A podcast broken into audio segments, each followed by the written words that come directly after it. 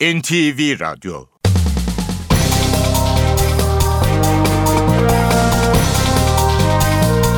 İşe Giderken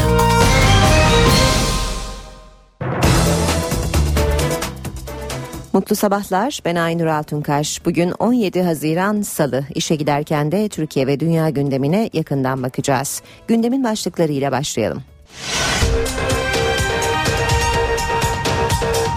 CHP ve MHP'nin çatı adayı belli oldu. Yaklaşık bir ay süren turların ardından iki parti ortak aday olarak Ekmelettin İhsanoğlu ismi üzerinde uzlaştı. Bazı CHP'liler çatı adaya tepkili.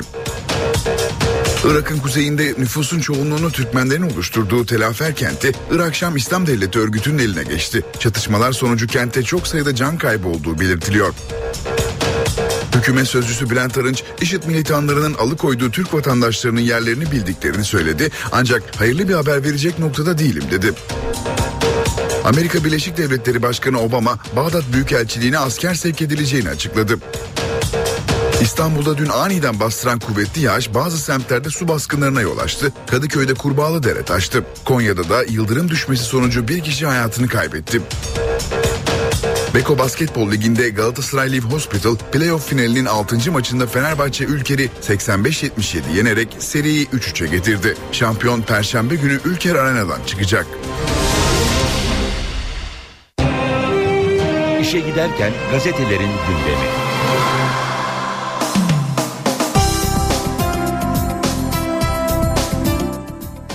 Bugün gazetelerde genellikle CHP ve MHP'nin çatı adayı Ekmelettin İhsanoğlu ile ilgili haberler ve e, tabi yanı sıra Irak'taki gelişmeleri görüyoruz. Hürriyet çatı böyle kuruldu demiş. Kılıçdaroğlu ve Bahçeli Ekmelettin İhsanoğlu'nun aday olacağı bilgisini en yakın kurmaylarından bile gizlediler. İsim açıklanıncaya kadar konuyu liderler dışında sadece dört kişinin bildiği öğrenildi. Kılıçdaroğlu süreci şöyle anlatıyor. Bahçeli ile yaptığımız görüşmede bir mutabakat sağlandı. Yola çıkarken büyük uzlaşma dedik. Bunu sağlamak için büyük çaba harcadık. Bir partinin değil Türkiye'nin Cumhurbaşkanı olsun. Herkesi kucaklasın dedik. Toplumun bütün kesimleriyle görüştük. Görüşlerini aldık. Bu kadar hassas davrandık. CHP lideri daha önce İhsanoğlu'nu tanımadığını bu seçimi yaparken kılı kırk yardıklarını anımsattı ve kararlarına etki eden dört özelliği şöyle açıkladı. Birikimi, tarafsızlığı, çalışmaları, uluslararası arenadaki akademik ve diplomatik çalışmaları ve Türkiye içindeki ve dışındaki başarıları. Aday belirlemeye yarım saat yetti. Bahçeli'nin CHP-MHP ortak çatı adayı olabilir açıklamasıyla başlayan süreç dün Kılıçdaroğlu'nun MHP ziyaretiyle tamamlandı. Bahçeli Kılıçdaroğlu'nun çatı adayımız Ekmelettin İhsanoğlu olsun önerisini resmen kabul etti. AK Parti'den tepki var. Başbakan Yardımcısı Bülent Arınç AK Parti kimi aday gösterirse halk onu seçecektir derken AK Parti sözcüsü Hüseyin Çelik Karadeniz fıkrasıyla değerlendirme yaptı. Temel anasını görmesin siyaseti dedi. 150 bin Türkmen aç susuz kaçıyorlar. Irak'ta telaferinde IŞİD'in eline geçmesinin ardından binlerce Türkmen 45 derece sıcakta çoluk çocuk yollara düştü. Telaferdeki Şii aşiret liderlerinden Salim Kasım polis ve asker evine dönünce halkın da kent, kenti terk ettiğini söylüyor. Şiilerin %99'u, Sünnilerin %30'u kaçtı. Türkmen cephesinden Ali Mehdi 150 bin Türkmenin Duhok, Şengal ve Rabia yollarında olduğu bilgisini verdi. Türk Dışişleri Bakanları AFAD'ın yardım hazırlığı yaptığını açıkladı. Üçüncü havaalanında zorunlu iniş diyor e, Hürriyet bir diğer başlıkta İstanbul'a yapılacak üçüncü havaalanına istenilen kod düzeyinde olması için 2,5 milyar metreküp dolgu malzemesi gerekiyor. Bu toprak Kanal İstanbul kazasından karşılanacaktı. Ancak o proje gecikince havaalanının yüksekliğini azaltmak için planın yenilenmesi gündeme geldi. Havaalanının deniz seviyesine göre belli bir yükseklikte olması gerekiyor. 169 gün sonra mucize Fransız Alplerinde 29 Aralık 2013'te kayak yaparken düşen efsanevi Formula 1 pilotu Schumacher komadan çıktı. Bild gazetesi Schumi'nin eşi ve çocuklarıyla konuştuğunu iddia etti.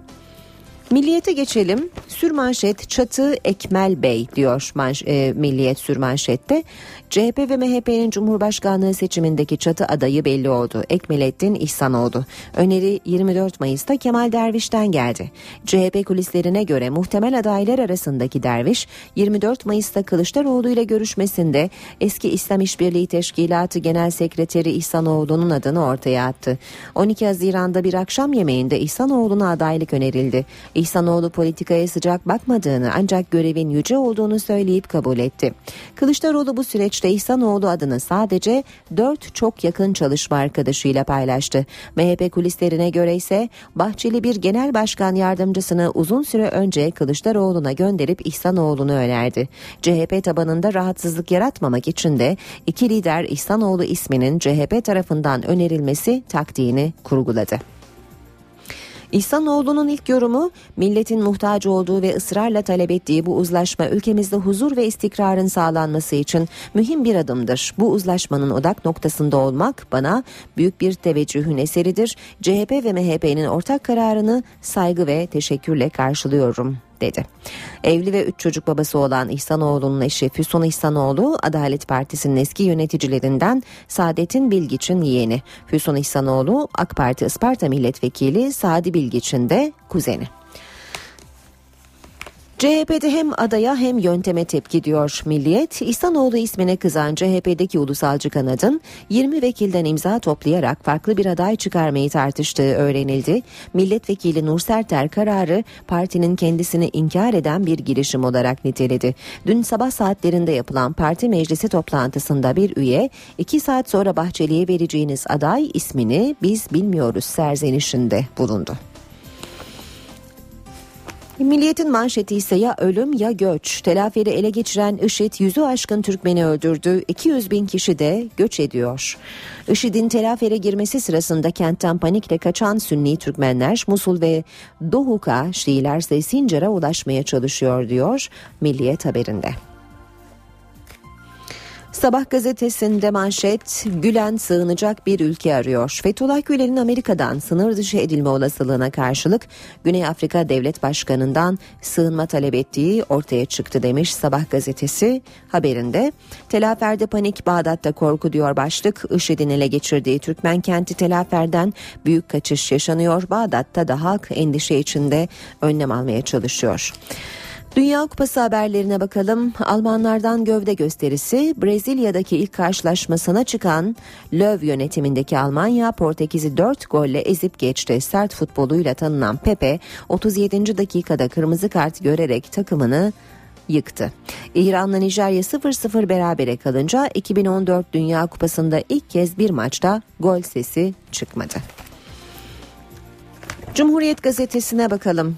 CHP'de çatı çatırdaması diyor manşeti e, Cumhuriyet'in.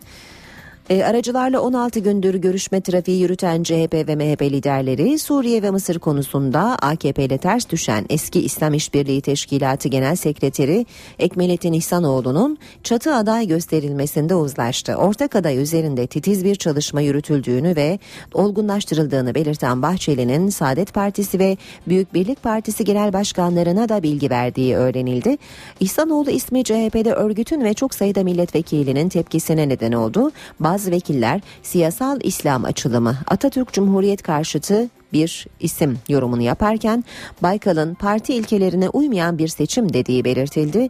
CHP yönetimi ise uzlaşmanın dört temel ayağı var. Laiklik, üniter devlet, ulusal ve manevi değerlere bağlılık savunması yaptı. CHP lideri Kılıçdaroğlu İhsanoğlu'nun adaylığını tarihi bir uzlaşma, çok iyi bir cumhurbaşkanımız olacak sözleriyle değerlendirdi. Partiye lider seçmediklerini anlatan Kılıçdaroğlu, Ekmelettin Bey tüm talepleri karşılayacak, demokrasiden, insan haklarından yana ve layık bir isim dedi. CHP tabanının tanıdıkça İhsanoğlu'nu seveceğini söyledi.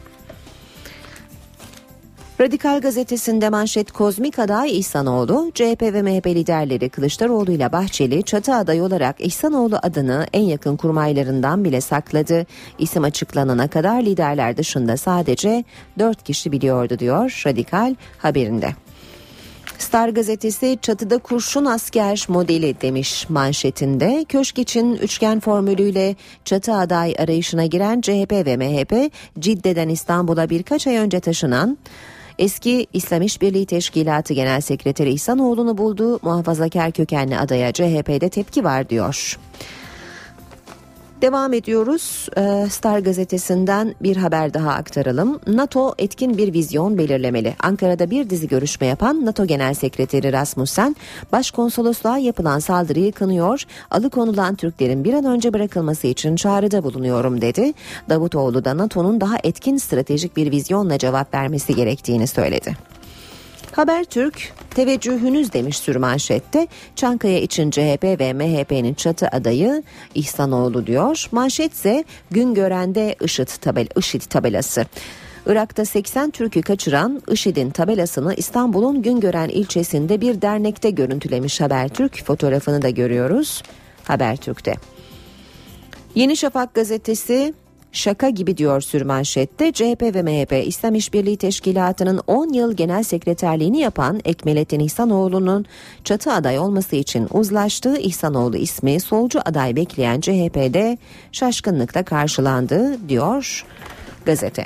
Katliamdan kaçış diyor bir diğer başlıkta Yeni Şafak telafer düştü 150 bin sivil yollarda.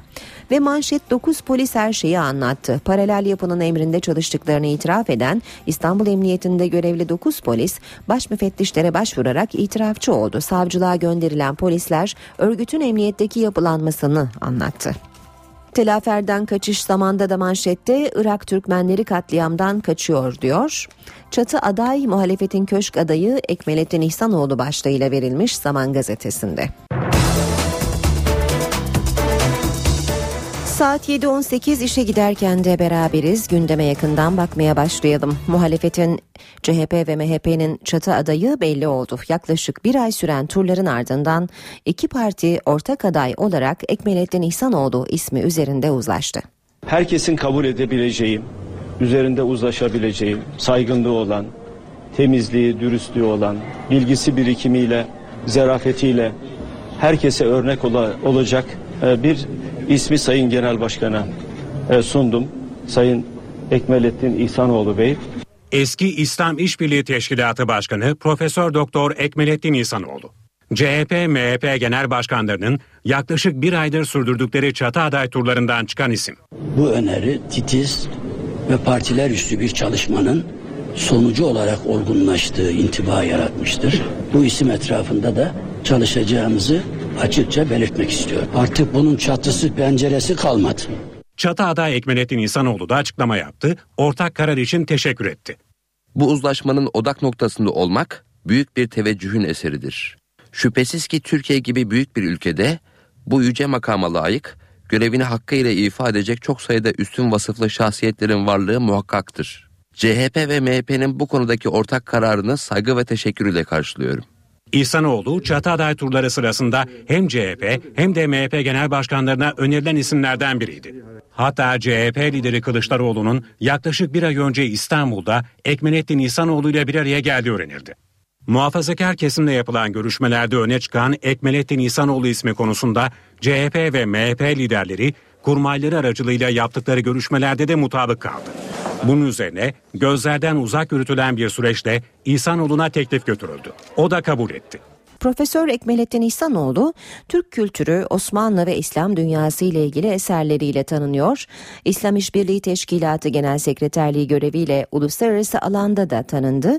İhsanoğlu, Mısır'daki darbeye yeterince tepki göstermediği gerekçesiyle hükümetin tepkisini çekmişti. Irak'taki gelişmelere bakalım. Musul'dan güneye Bağdat'a ilerlerken Irak ordusunun müdahalesiyle karşılaşan Irak-Şam İslam Devleti militanları bu kez kuzeydeki Türkmen kenti Telafer'i hedef aldı. Kent saatler süren çatışmaların ardından örgütün kontrolüne geçti çok sayıda can kaybı olduğu belirtiliyor. Telafer'deki Şii ailelerin batıya, Sünnilerin ise doğuya kaçtıkları gelen bilgiler arasında. Son gelişmeleri birazdan Musul sınırından NTV muhabiri Can Ertuna'dan alacağız.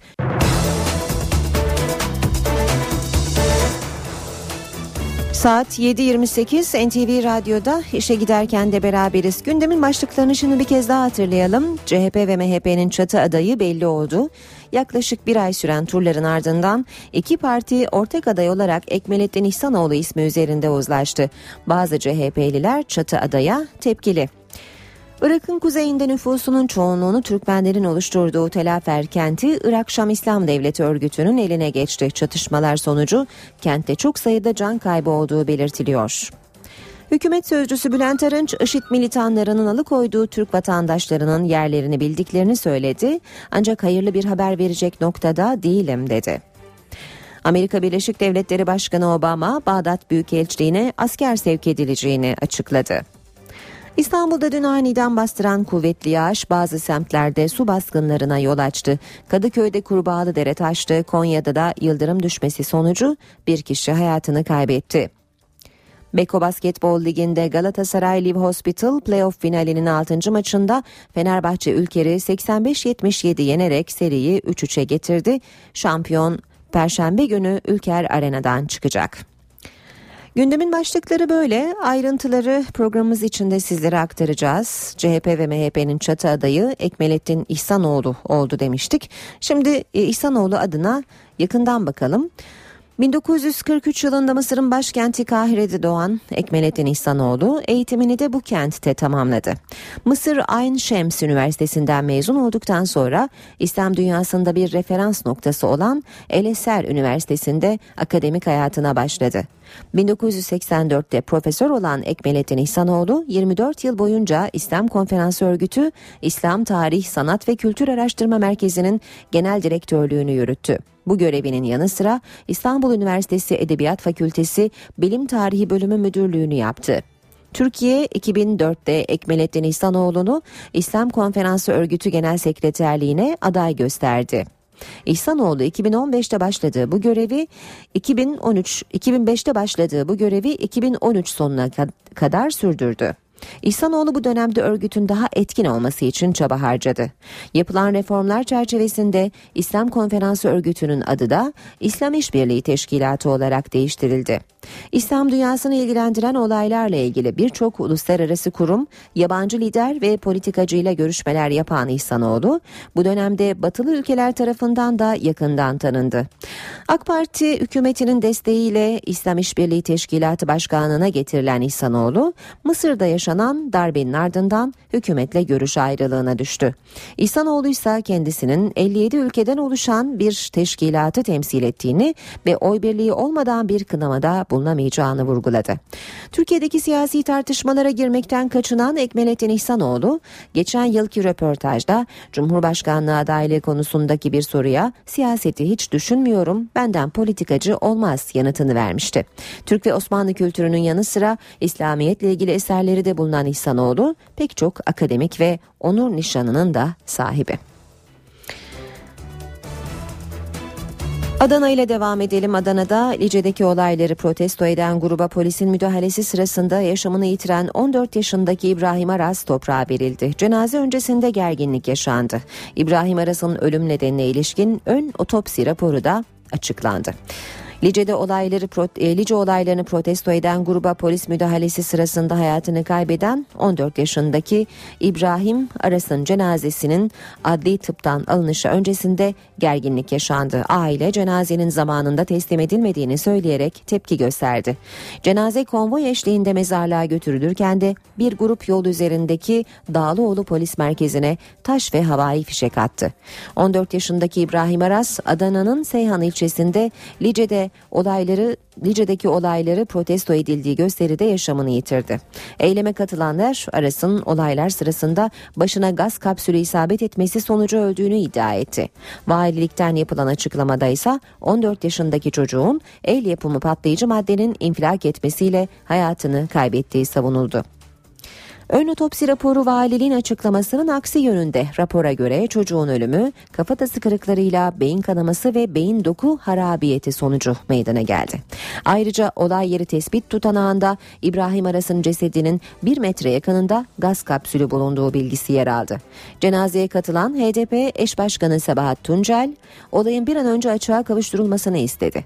14 yaşındaki Aras'ın kesin ölüm nedeni önümüzdeki günlerde açıklanacak otopsi raporuyla ortaya çıkacak. Eylem nedeniyle kapalı olan Diyarbakır Bingöl Karayolu 23 gün aradan sonra ulaşıma açıldı. KCK Diyarbakır Bingöl Karayolu'ndaki protesto eyleminin sona erdirildiğini açıkladı. Barikatlar kurularak ve iş makinalarıyla hendekler açılarak ulaşıma kapatılan karayolunda zaman zaman ulaşım güvenlik güçlerinin müdahalesi sonrası kontrollü olarak yapılabiliyordu. Lice'de çıkan olaylarda iki kişi hayatını kaybetti. Göstericilerin KCK'nın açıklamasıyla bundan sonra eylemlerini yol kapatarak değil kuracakları çadırda oturma eylemi şeklinde devam ettirecekleri belirtildi.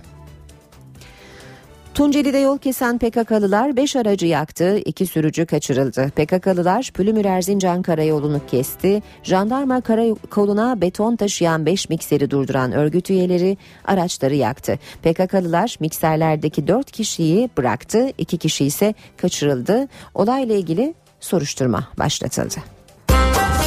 İşe giderken İçişleri Bakanı Efkan Ala Washington'da Orta Doğu Enstitüsü'nün düzenlediği 5. yıllık Türkiye konferansında konuştu. Kürt sorunu ve dini özgürlüklerin bazı kesimleri memnun etmesi gerekirken rahatsız ettiğini söyleyen Ala Gülen cemaatini eleştirdi. Yine dini özgürlükler alanını genişletmiş olmamızdan dolayı ziyadesiyle memnun olması gereken kesim devlet içerisinde oluşturduğu bir paralel devlet yapılanmasıyla maalesef bu sefer bir bu sefer de başka bir iktidar darbesine başka bir kesim teşebbüs etmeye başladı. Bu girişimde bulundu. Bunların siyaset bilimi bakımından izahı mümkündür. Yoksa dinen ahlaken izahı mümkün değildir. İçişleri Bakanı Efkan Ala, Washington'da Orta Doğu Enstitüsü'nün düzenlediği Türkiye konferansında konuştu. Hedefinde Gülen cemaati vardı. Sistemi kurumsallaşmış bir demokrasiye doğru evirmezsek, bu evrimi tamamlamazsak, statüko yarın başka müttefikler bulacaktır. Hiç tahmin etmediğimiz müttefikleri nasıl ki bulduysa şu geçtiğimiz yıl içerisinde. İçişleri Bakanı Türkiye'nin Avrupa Birliği adaylığı, Anayasa Mahkemesi'ne bireysel başvuru, Cumhurbaşkanı'nın halk tarafından seçilmesi gibi konulara da değindi. Biz bütün sorunların çözüldüğü bir cennet vaat etmiyoruz ama sorun çözücü bir sisteme doğru evrildiğimizi, reforme ettiğimizi sistemi söylüyoruz. Spor haberleri başlıyor.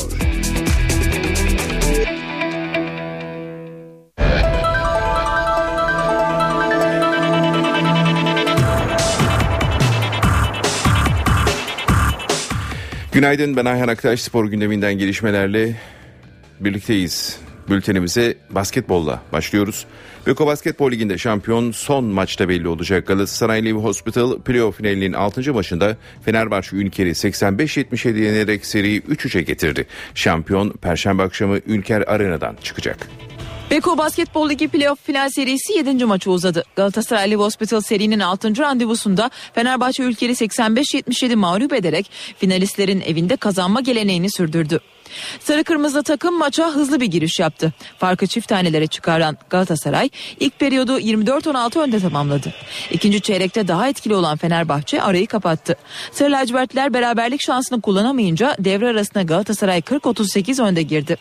Fenerbahçe'nin rakibini yakalayıp öne de geçtiği 3. çeyrekte skor üstünlüğü birkaç kez el değiştirdi. Periyodu 60-58 üstün kapatan Sarı lacivertli takım karşısında Galatasaray son çeyreğe 8-0'lık seriyle girdi. Sarı kırmızılı takım farkı 11 sayıya kadar çıkarırken Fenerbahçe bir kez daha 4'e indirdi ama maçı 85-77 kazanan Galatasaray oldu. Carlos Oroy 19 sayı 9 asist, Zoran Ersek 19 sayı 5 rebound, Paps Mensah Bonsu da 16 sayı 8 reboundluk performanslarıyla sarı kırmızıların kazanarak seriyi 3-3'e getirmesinde başrolleri paylaştı. Fenerbahçe Ülker'de Prezis 19, Bogdanovic 15 sayıyla mücadele etti. Beko Basketbol Ligi'nde şampiyonu belirleyecek serinin 7. maçı Perşembe günü saat 21'de Fenerbahçe Ülker'in ev sahipliğinde Ülker Arena'da oynanacak. Galatasaray Hospital baş antrenörü Ergin Ataman Ülker Arena'dan can güvenliği olmadığını ileri sürdü. Fenerbahçe Ülker maçından sonra kulüp televizyonuna konuşan Ataman bana yapılanlar Obradoviç'e yapılmış olsaydı Avrupa ayağa kalkardı dedi. Fenerbahçe Ülker Arena'da can güvenliğim yok.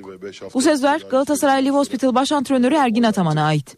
Ataman Fenerbahçe Ülker'i 85-77 yendikleri serinin 6. maçının ardından basın toplantısında kısa konuştu. Maçın birinci periyodunda ve son periyodunda e, üstünlük kurduk. Özellikle son periyotta e, çok iyi savunma yaptık. E, ve o dönemde zaten 12-13 sayılık bir fark yakalayıp maçı da kazandık. Takımı kutluyorum. Konuşacağım şey bu kadar. Soru varsa alayım. Belki Ataman Galatasaray TV'de ise çarpıcı açıklamalar yaptı. 3 haftadır üzerime oynanıyor diyen deneyimli antrenör, basketbol antrenörü olarak basketbol sahasında oyuncularımla elimizden geleni yapıyoruz. Çok yıpratıldım. Fenerbahçe Arena'da can güvenliğim yok. Can güvenliğimin olmadığı yerde işimi yapmak da istemiyorum. Oyuncularım da bu düşüncede.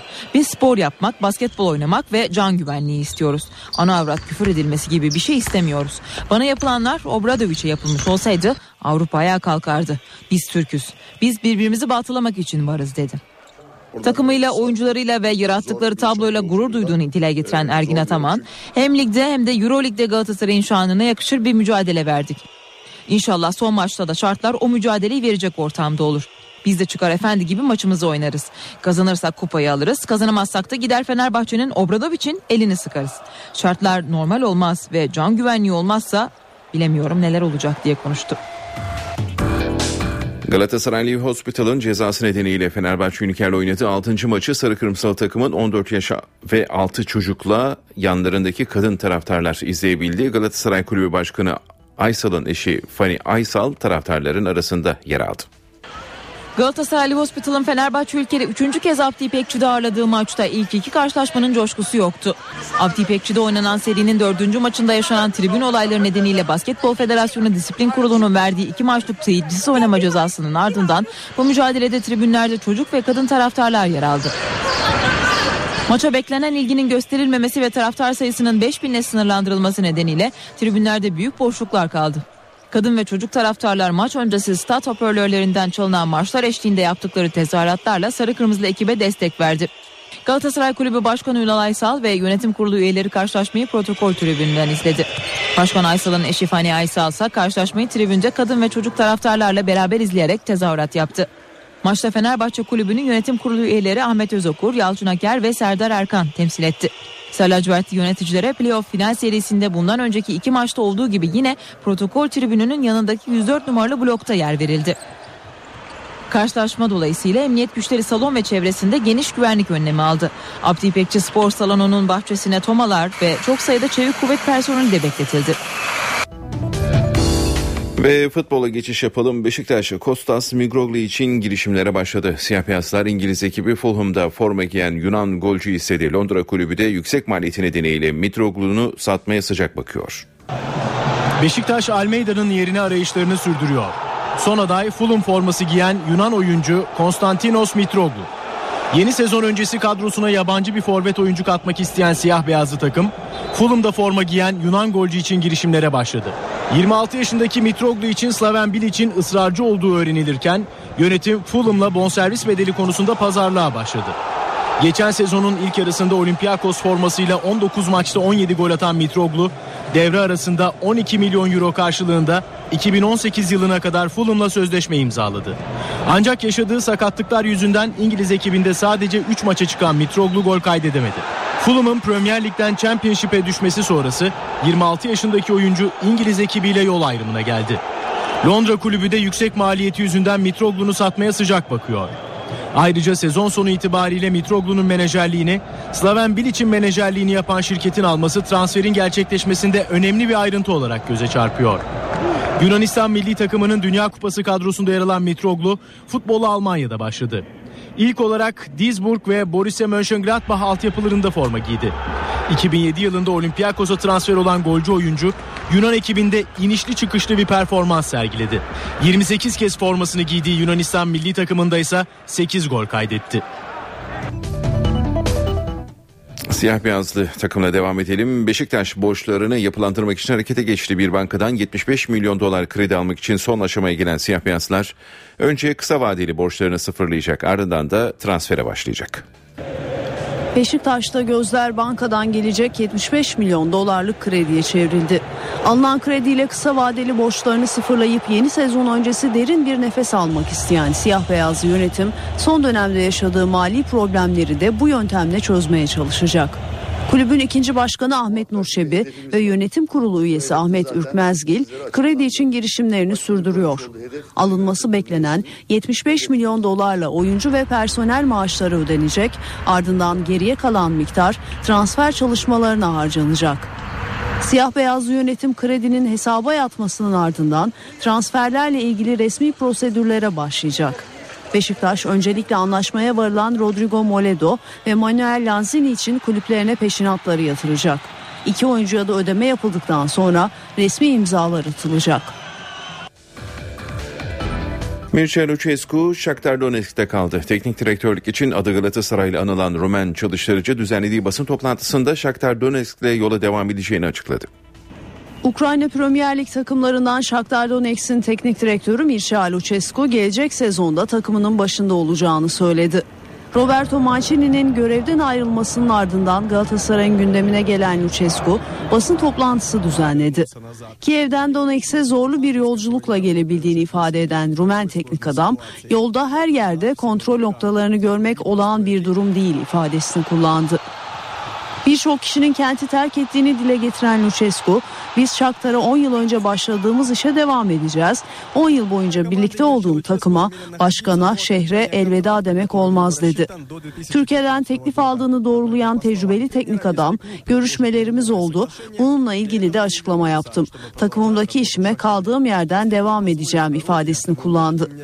Toplantıda konuşan kulübün CEO'su Sergey Parkin ise hedefimiz takımın seviyesini düşürmeden şampiyonayı, kupayı kazanmak ve ligde mücadele için devam etmek diye konuştu. Galatasaray'da Lucescu'nun Shakhtar Donetsk'te kalacağını açıklamasının ardından alternatif isimler için çalışmalar devam ediyor. Bugün bir araya gelecek sarı kırmızılı yöneticilerin hedeflerindeki teknik direktörler Joachim Löw ve Dick Advokat olarak öne çıkıyor. Ve Dünya Kupası'na geçiş yaparım. Yapalım dünkü programda yer alan en önemli maç Almanya ile şüphesiz Portekiz arasındaki maçtı. Dünya Kupası'na farklı Portekiz galibiyetiyle başladı. Panzerler kupa tarihindeki 100. maçlarına çıkan Panzerler Pepe'nin kırmızı kart görmesiyle 10 kişi kalan rakibini 4-0 yendi. Maçın yıldızı hat-trick yapan Thomas Müller oldu. Müller böylece Dünya Kupalarındaki toplam gol sayısını 8'e çıkardı. Almanya Teknik Direktörü Joachim Löw, Bayern Münihli Thomas Müller'i sahte 9 numara göreviyle sahaya sürdü.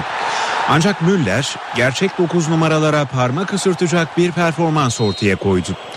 2010 Dünya Kupası'nda 5 gol atarak altın ayakkabı ödülünü Diego Forlan'la paylaşan Müller, Brezilya'da hat-trick yapan ilk oyuncu oldu. Böylece Müller'in Dünya Kupalarındaki toplam gol sayısı 8'e ulaştı.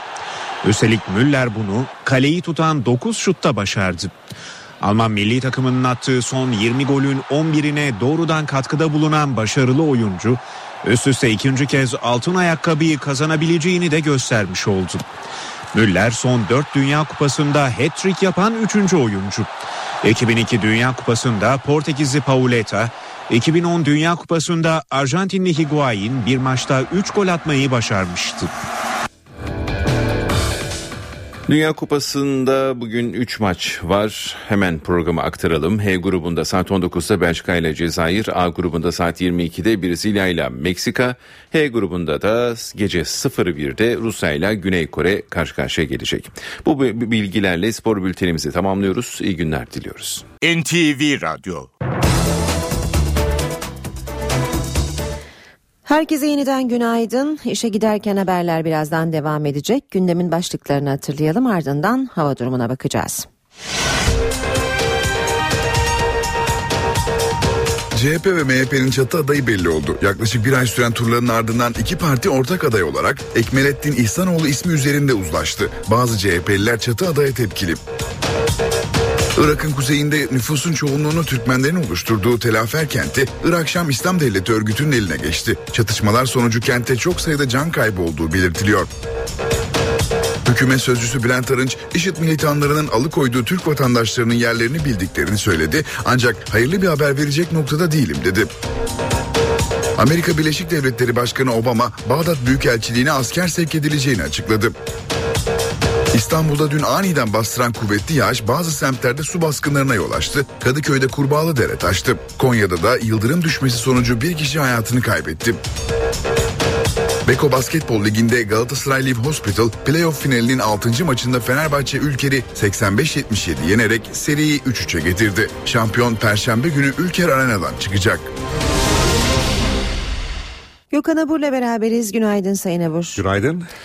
Önce İstanbul'la başlayalım isterseniz. İstanbullular dün şaşkına döndüler. Çünkü farklı saatlerde farklı semtlere çok şiddetli yağmur yağdı. Bunun sebebi de bir buluttu. Evet.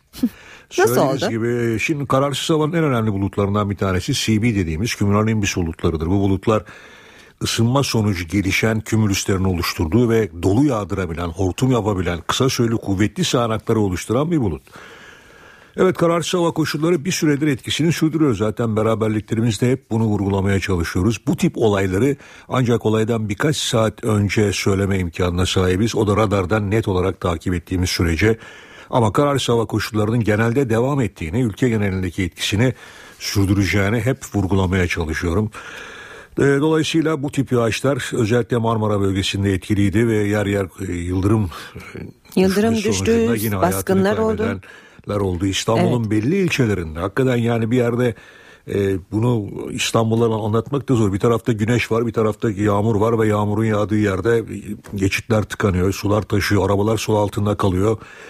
E, bu tip olayları zaten görebileceğimizi e, geçtiğimiz yıllardan beri söylemeye çalışıyoruz. Bunlar ani ısınmalar sonucunda oluşabilen olaylar.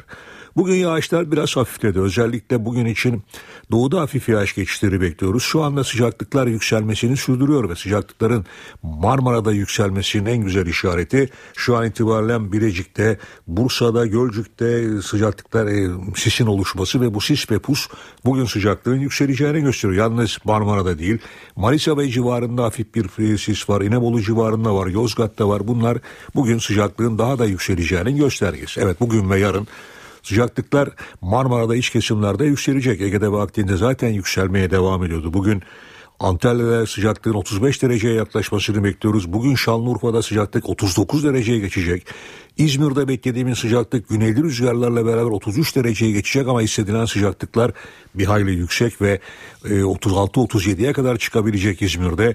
İstanbul'da ise bugün için beklediğimiz sıcaklık termometrenin göstermesini beklediğimiz sıcaklık ise yer yer 28-29 dereceler civarında olacak.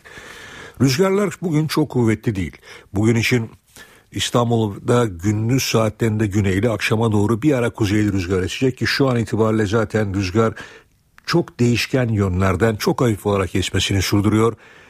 Bunaltıcı Trakya'da bir olacak mı? e, biraz Hava? bunaltıcı bugün olabilir çünkü ilerleyen saatlerde Trakya'da bulutlanma artacak. Bu artacak bulutlanma yine İstanbul'un batı ve kuzey kesimlerinde akşama doğru yerel sağanaklar bırak, bırakabilir. Ama biz Marmara bölgesindeki kuvvetli yağışları özellikle cuma ve cumartesi günü bekliyoruz. Bunlarla ilgili detayları söyleyeceğim ama bu, akşam ve özellikle yarın akşam da artacak bulutlanmayla İstanbul'da kısa süreli sağanaklar yine görülmeye devam edecek. Evet. Bu haftayı böyle geçireceğiz. Ama hemen şunu vurgulamak istiyorum. Cuma günü kuvvetli yağış ve kuvvetli karayel yönlü rüzgarla birlikte sıcaklıklar 5-6 derece birden azalıp tekrar mevsim ortalamalarına inmeye çalışacak. Haziran ayını böyle geçireceğimizi hep söylemiştim. Ülke genelinde Kararsız son koşullara derece karşı kararsız koşullar tedbirli var. olalım. Akdeniz ve Ege oturmaya başladı diyebilirim. Orada şu an itibariyle bu kararsız yağışlar yok ve sıcaklıklar yükselmesini sürdürüyor. Gökhan Abur teşekkürler.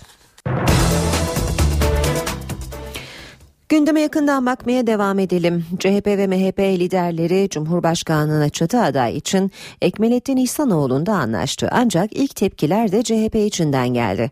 Ana muhalefetin sürpriz çatı adayına hem iktidar hem muhalefetten gelen tepkilere bakalım.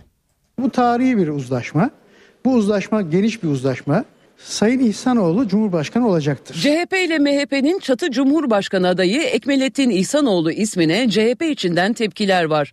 Nur Serter, Melda Onur, Hüseyin Aygün ve Gökhan Günaydın gibi isimler İhsanoğlu'nun adaylığına sıcak bakmadı.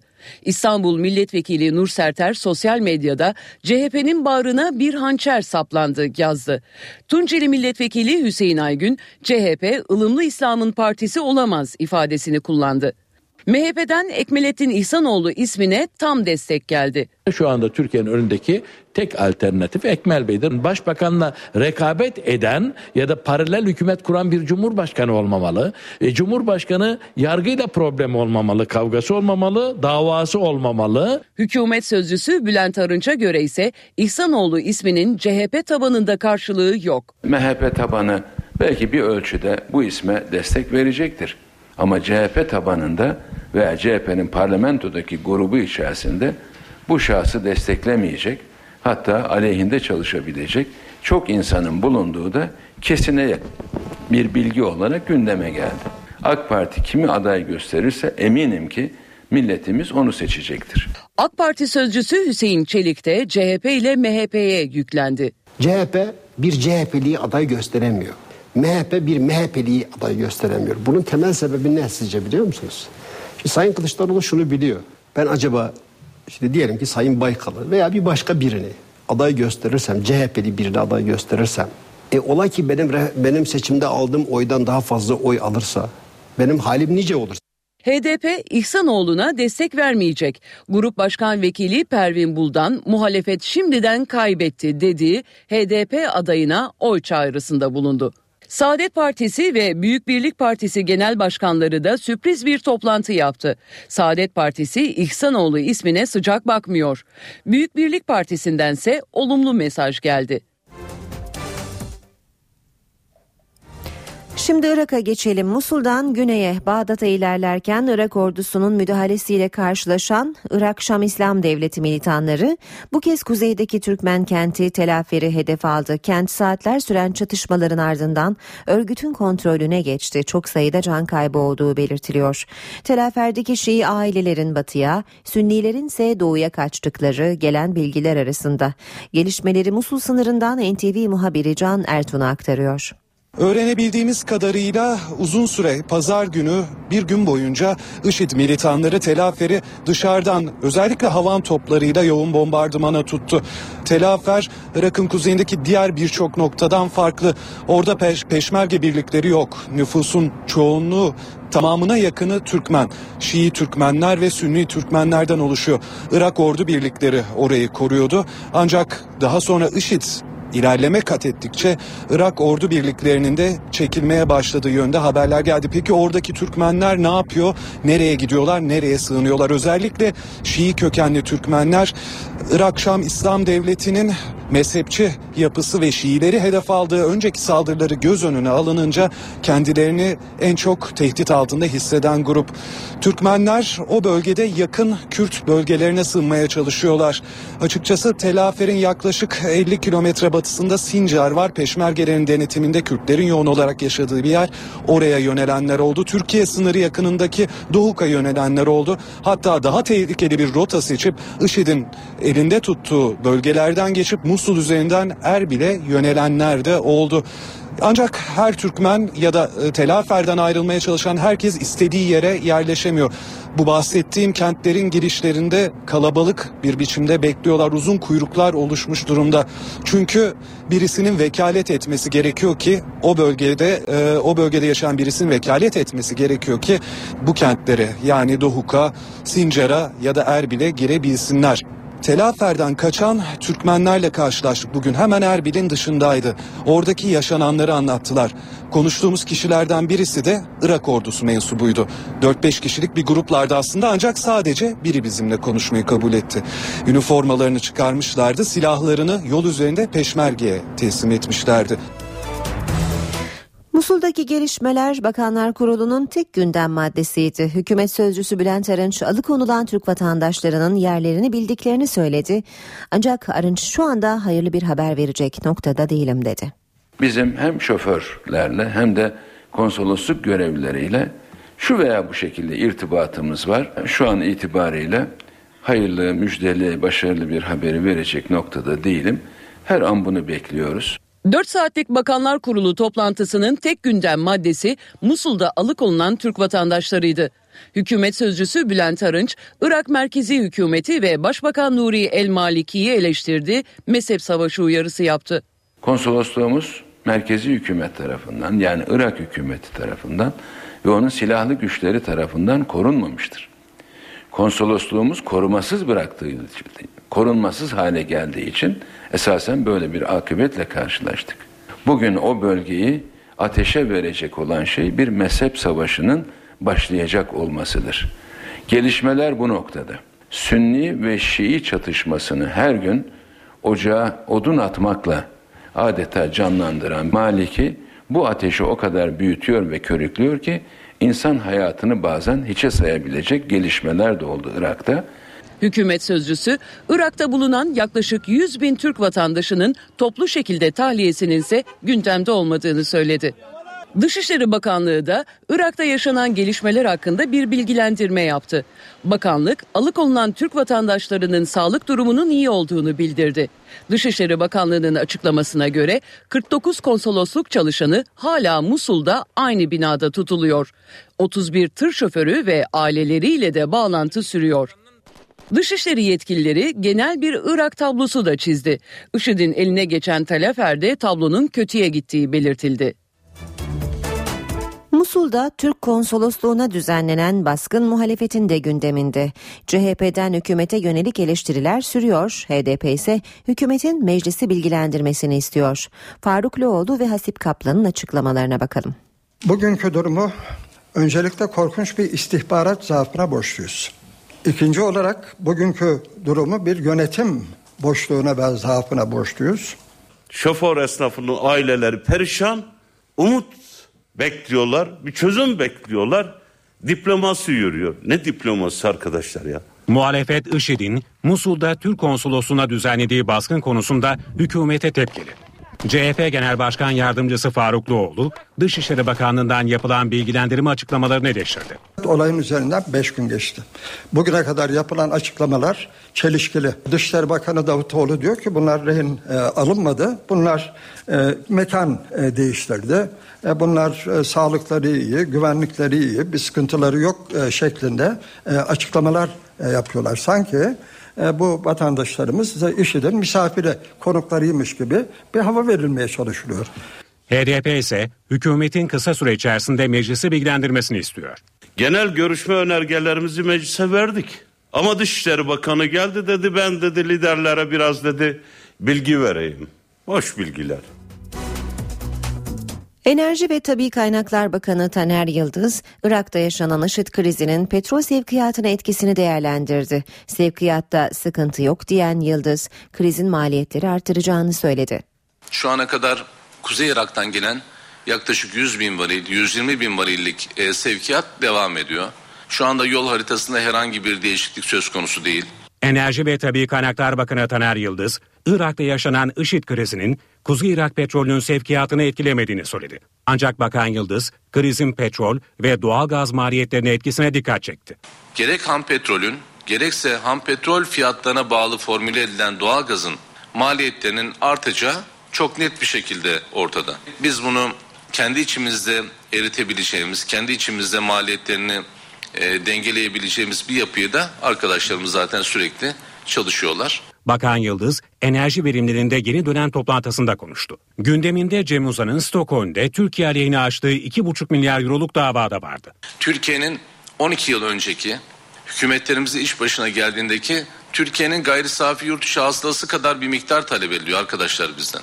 Bizim tabii ki buna bütün e, şubelerimizle beraber, bütün yönlerimizle beraber de hukuki mücadelemiz tabii ki devam edecek. İşe giderken de beraberiz saat 8.22 olmak üzere. Başkent yoğun günlerden geçiyor. Muhalefetin çatı adayı MHP ile CHP'nin çatı adayı belli oldu. E, Çatıada'ya değişik tepkiler var. Bugün de meclis grup toplantılarında e, başta e, Ekmelettin İhsanoğlu olmak üzere Irak'taki gelişmeler de e, liderlerin gündeminde olacak. E, dün önemli bir konuk vardı Rasmussen Ankara'daydı. Bugün de yine bir konuk bekleniyor. Bu yoğun gündemde neler takip edilecek? Karşımızda şimdi NTV Ankara muhabiri Deniz Kilislioğlu var. Deniz günaydın seni dinliyoruz. Günaydın herhalde en sıcak başlık Irak. Hala 49 konsolosluk çalışanı ve 31 tır şoförü Musul'da alıkonulan isimlerin serbest kalabilmesi için çabalar sürüyor ama diğer taraftan Irak'ta ciddi güvenlik sorunları var. IŞİD ilerleyişini sürdürüyor. Dün gece Dışişleri Bakanlığı bir güvenlik uyarısını genişletme kararı aldı. Musul, Kerkük, Selahattin, Diyala, Ambar ve Bağdat vilayetlerine Basra'yı da ekledi. Vatandaşlara Basra'dan ayrılın uyarısı yapıldı. Dolayısıyla Amdan Irak'taki gelişmeler Ankara'da takip ediliyor olacak.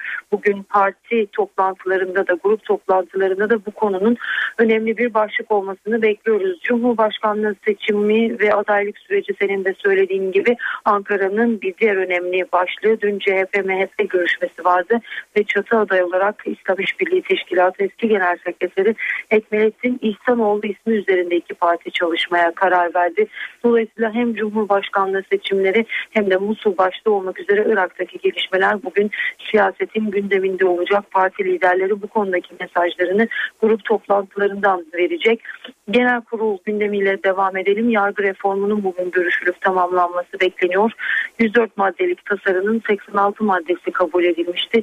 Geri kalan maddelerinin bugün görüşülmesi ve tasarının genel kurulda yasalaşması bekleniyor. Yargı paketi çocuklara karşı işlenen suçlarda cezaları arttırıyor. Bunu öngörüyor. Meclis Plan Bütçe Komisyonu'nda da önemli bir tasarı gündeme gelecek. Taşeron ve maden çalışanları ile ilgili torba yasa tasarısını ele almaya başlayacak Plan Bütçe Komisyonu. Ankara'nın önemli bir konuğu var. Dün NATO Genel Sekreterini ağırlamıştı e, Ankara. Bugün de Avrupa Birliği'nin genişlemeden sorumlu üyesi Stefan Füle'yi ağırlayacak. Füle saat 8'de Ekonomi Bakanı Nihat Zeybekçi ile güne başladı. Onunla bir görüşme yaptı. E, saat 10'da Avrupa Birliği ve Adalet Bakanı ile üçlü bir toplantıda bir araya gelecek ve 23. fasılı açabilmek için neler yapılabilir bu adımlar konuşulacak.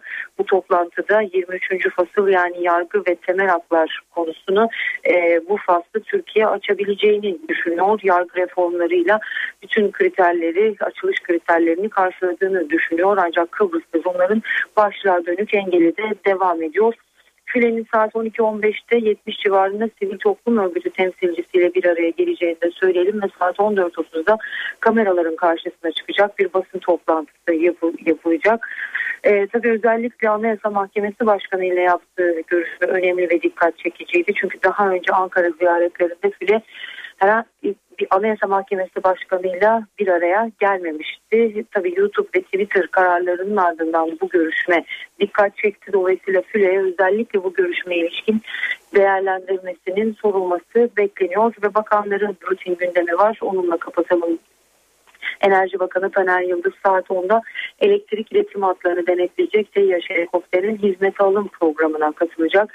Gençlik ve Spor Bakanı Çağatay Kılıç saat 9'da Şampiyonlar Şeref Konuğumuz adlı programa katılacak. Orman ve Su İşleri Bakanı Veysel Eroğlu'nun saat 9.30'da bir programı var. Dünya Çölleşme ile Mücadele Günü kapsamında düzenlenecek etkinlikte olacak.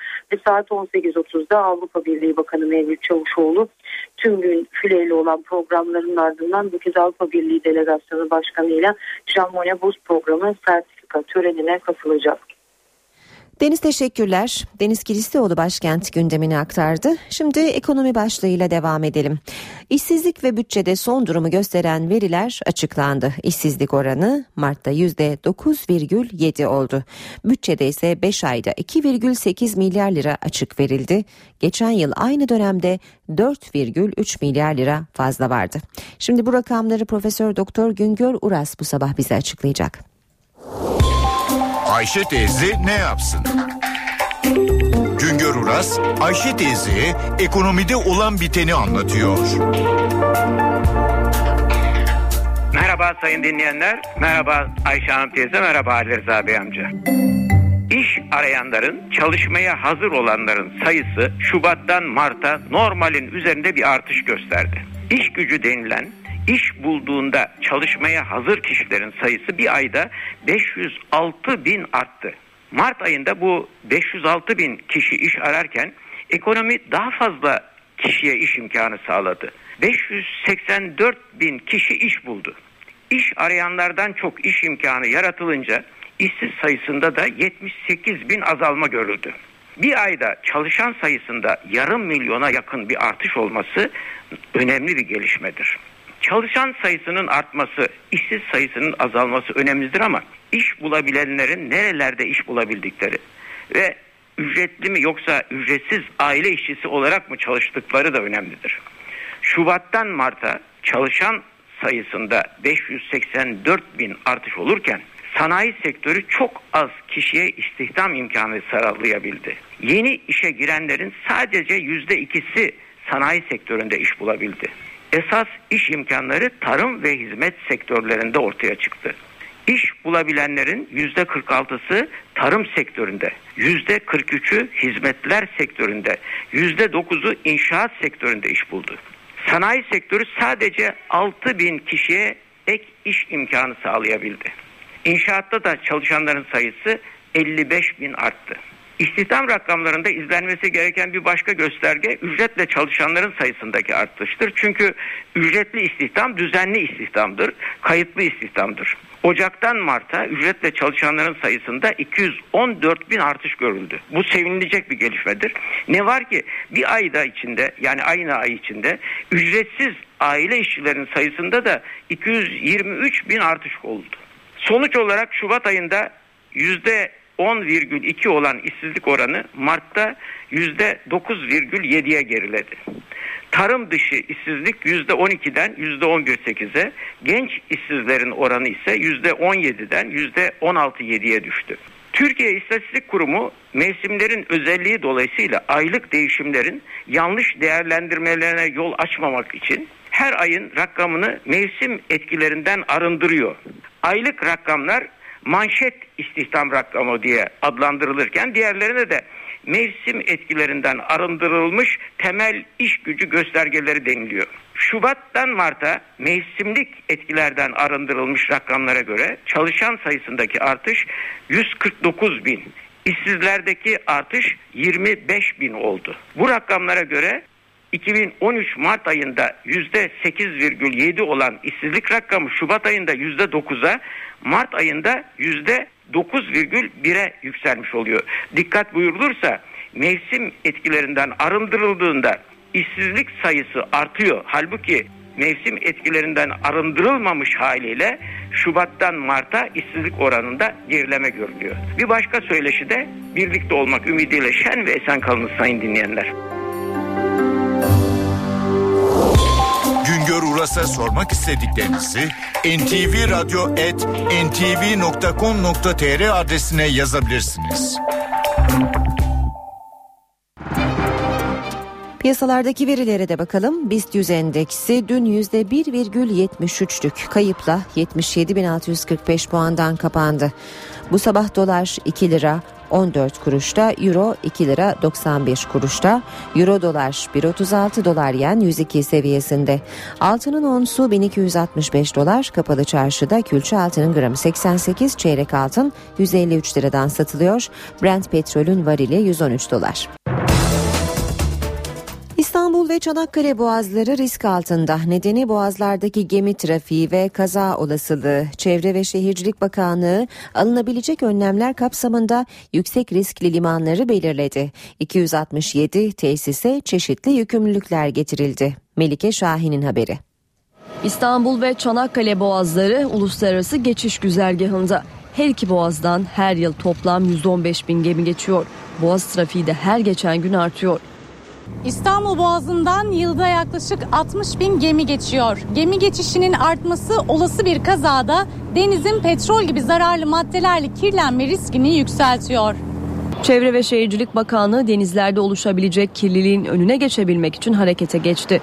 Haydarpaşa ve Ambarlı Limanı ile Tuzla Tersanesi yüksek riskli bölgeler olarak işaretlendi. Zeytinburnu'ndaki bu liman Çevre ve Şehircilik Bakanlığı'nın belirlediği yüksek risk taşıyan 267 limandan biri. Bakanlık bu tesisler için mali sorumluluk sigortasını zorunlu kıldı. Bakanlık deniz kazaları sonrası atık yönetimi planlarını da TÜBİTAK'la birlikte yürütüyor. Türkiye'nin yüz nakli yapılan 6. hastası Salih Üslün yaklaşık bir yıldır taşıdığı yeni yüzünü iç organlarında meydana gelen hasar nedeniyle kaybetti. Rahatsızlanan hastanın yüzünün %60'ı ameliyatla çıkarıldı. Nakil yapılan yüzünün %60'lık kısmı geri alındı. Türkiye'de yüz nakli yapılan 6. hasta olan Salih Üslün karaciğer ve böbreklerinden sıkıntı yaşamaya başladı. Yüz nakli olduktan sonra doku uyuşmazlığını yok etmek için kullandığı ilaçlar iç organlarına daha fazla zarar vermemesi için kesildi. Antalya'da nakli gerçekleştiren Profesör Ömer Özkan ve ekibi hastayı hemen ameliyata aldı. 5 saat süren operasyonda yüzdeki yumuşak dokunun büyük kısmı geri alındı. Onun yerine bacaktan alınan doku nakledildi. Hastada problem olduğunda ne yaparız dediğimiz çok da gecikmeden alınması gereken bir karardı. Ee, yüzde problem olmamasına rağmen hastaya uzun dönemde ilaç kullandırmamak için bunu gerekliydi. Bu hani dahili problemleri vardır. Akciğerle işte böbrekle ilgili problemleri. Daha önceki te, o şanssızlığımızı yaşamamak için güzel bir ameliyat oldu. 55 yaşındaki Salih Üslün operasyonun ardından yoğun bakımda tutuluyor. 5 yıl önce samanlığına giren fareyi av tüfeğiyle vurmak isterken yüzü parçalanan Üslün'e geçen yıl 23 Ağustos'ta nakil yapılmıştı. Hayvanları Koruma Kanunu tasarısı iki yıldır süren tartışmalardan sonra nihayet netleşiyor. Yasa çıkarsa sahipsiz hayvanlar toplanıp hayvan bakım evlerine götürülecek. Yunus parkları da devam edecek. Kapatılmaları gündeme geldi ancak Meclis Çevre Komisyonu'na verilen önergeyle vazgeçildi. Yunus parkları faaliyetlerine devam edecek, kapatılmayacak. Önergeyi AK Parti Milletvekili Mehmet Metiner verdi. Türkiye'deki 9 Yunus Parkı'nın ülke ekonomisine katkı sağladığı, engelli çocukların tedavisine faydalı olduğu belirtildi. Üzerinde iki yıldır tartışılan hayvanları koruma kanunu tasarısı netleşiyor. Sokak hayvanları toplanacak, hayvan bakım evlerine götürülecek. İstanbul Barosu Hayvan Hakları Komisyonu Başkanı Deniz Kalafatoğlu tepkili. Yarın bir gün sokaklardan can hıraç hayvanlarımız toplanmaya başlandığında daha büyük felaketler yaşanacak. İnsanlar çünkü araya girecekler. Kimse hayvanını göndermek istemeyecek. Sahipsiz ve güçten düşmüş hayvanlar öncelikle bakım evlerine nakledilecek. Burada kendilerine sahip bulunamayan hayvanlar belediyelerin oluşturduğu besleme noktalarına bırakılacak. Hayvanlarımız zaten ormanlara terk ediliyordu. Ormanlara terk edilme işlemi artık yasallaştı. Bu anlamda ciddi açıklar içeriyor. Tasarıya göre pet shoplarda kedi köpek satışı yasaklandı. Sadece kuş ve balık satılabilecek. Afrika'da genetik yapısı değiştirilmiş süper muzun insanlar üzerinde denenmesine yeşil ışık yakıldı. Araştırmacılar süper muzla Afrika'da çocuk ölümlerine yol açan A vitamini eksikliğini gidermeyi amaçladıklarını savunuyor. Afrika'da hastalıkların ve çocuk ölümlerinin önüne geçmek için süper muz geliştirildi. Bu meyve için 9 yıldır çalışan Avustralya'daki araştırmacılar projede bir adım daha ileri giderek insanlar üzerinde deneme aşamasına geldi. Süper muz ilk olarak Amerika Birleşik Devletleri'ndeki gönüllüler üzerinde denenecek. Microsoft şirketinin kurucularından Amerikalı iş adamı Bill Gates de projeye 10 milyon dolarlık destek verdi. Süper muz için Afrika muzunun içerdiği beta ve alfa karoten miktarı artırıldı. Süper muzla Afrika'da ciddi hastalıklara ve çocuk ölümlerine yol açan A vitamini eksikliğinin giderilmesi hedefleniyor. Genetiği değiştirilmiş organizmalara karşı olanlarsa projeye destek vermiyor. A vitamini eksikliğinin dünya çapında yılda 650-700 bin çocuğun ölümüne ve 300 bin çocuğun kör olmasına yol açtığı belirtiliyor. Kayak yaparken kaza geçiren eski Formula 1 pilotu Michael Schumacher 5,5 ay sonra komadan çıktı ve Fransa'da tedavi gördüğü hastaneden taburcu edildi. Formula 1'in efsanevi pilotu Michael Schumacher'den iyi haber var. 45 yaşındaki Schumacher'in komadan çıktığı açıklandı. Geçen Aralık'ta kayak yaparken düşen ve başını taşa çarparak komaya giren efsanevi pilot Fransa'da tedavi gördüğü hastaneden taburcu edildi. Ancak bu Michael Schumacher'in iyileştiği anlamına gelmiyor. Formula 1'de tam 7 kez şampiyon olarak rekor kıran Schumacher'in tedavisi İsviçre'nin Lozan kentinde bir hastanede devam edecek. Schumacher'i burada uzun bir rehabilitasyon süreci bekliyor. Rehabilitasyon tedavisinin aylar hatta yıllar alabileceğine dikkat çekiliyor. Efsanevi pilotun sağlık durumu ile ilgili daha fazla ayrıntı açıklamayan ailesi, Schumacher'in tedavisinin gözlerden uzak sürmesini istiyor. Spor haberleri başlıyor.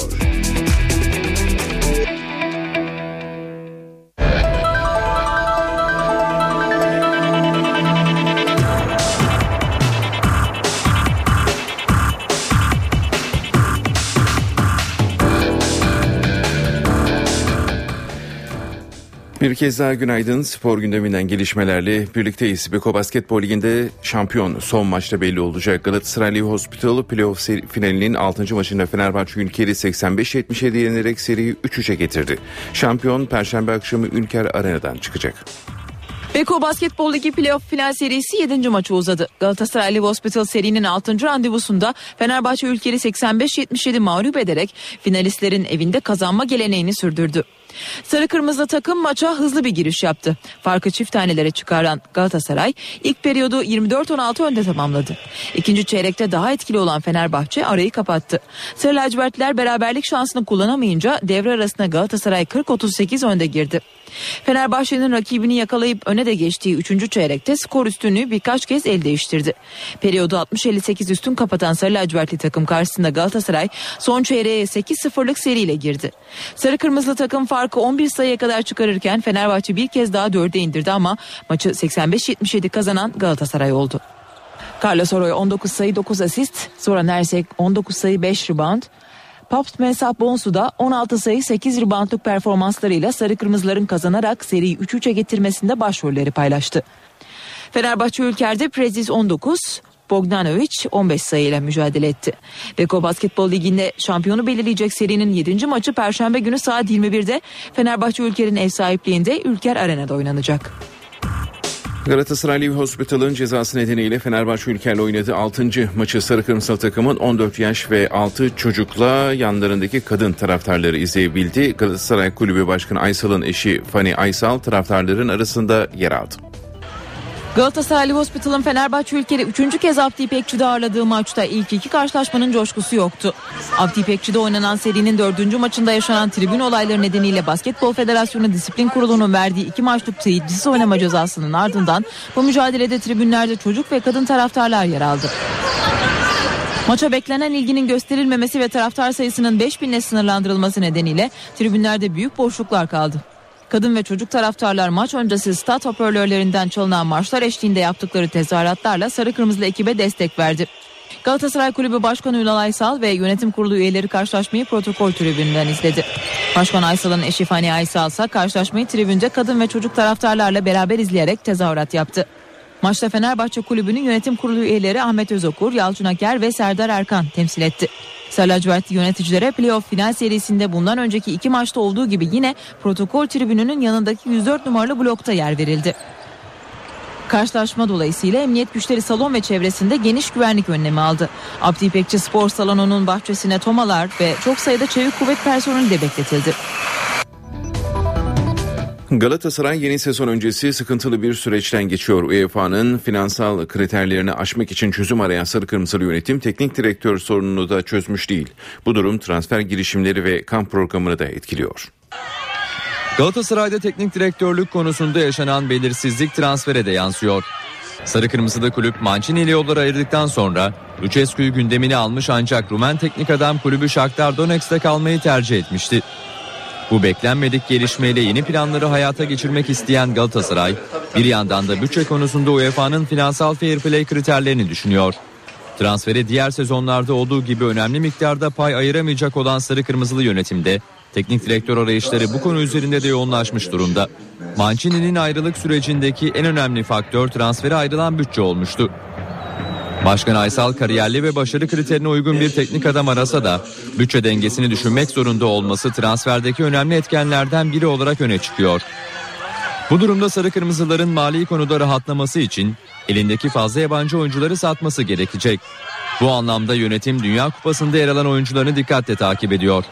Hollandalı yıldız Snyder'in kupaya tarihi İspanya galibiyetiyle başlaması turnuva sonrası yönetime gelecek teklifleri doğrudan etkileyecek. Başkan Aysal Snyder için 20 milyon eurodan aşağı yapılacak teklifleri kesinlikle kabul etmeyeceğini açıklamıştı.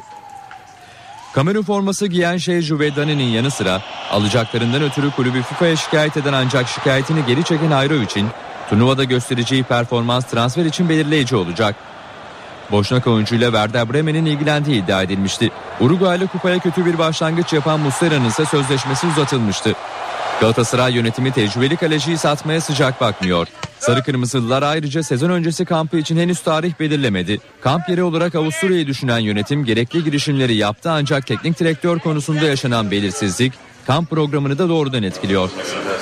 Galatasaray yönetimi teknik direktör konusunu çözdükten sonra hem transferde hem de kamp yeri konusunda çalışmalarını hızlandıracak. Bu arada Galatasaray Kulübü Başkanı Ünal Aysal Fenerbahçe Ülker maçından sonra teknik direktör arayışı konusunda kısa bir açıklama yaptı. Acelemiz yok daha vaktimiz var ifadelerini kullandı. Wimbledon tenis turnuvasında ön eleme turları başladı. Tenisçimiz Marcel İlhan ilk turda Fransız rakibini 2-0 yenerek ikinci tura çıktı. 23 Haziran'da 6 Temmuz tarihleri arasında düzenlenecek Wimbledon tenis turnuvasına heyecan ön eleme turlarıyla başladı. İlk turda korta çıkan tenisçimiz Marcel İlhan rakibini eleyerek ana tabloya bir adım daha yaklaştı. Fransız, Fransız Albano Olivetti ile karşılaşan Marcel İlhan rakibini 6-3 biten 2 set sonucuna yenerek ikinci ön eleme turuna yükseldi. Marcel İlhan ikinci ön eleme turunda bugün Hırvat Toni Androvic ile karşılaşacak. Öte yandan kadınlarda ülkemizi temsil eden Çağla Büyükakçay ilk ön eleme turunda bugün Avustralyalı Ashley Bird ile mücadele edecek. Bu haberimizde spor bültenimizi tamamlıyoruz. İyi günler diliyoruz. NTV Radyo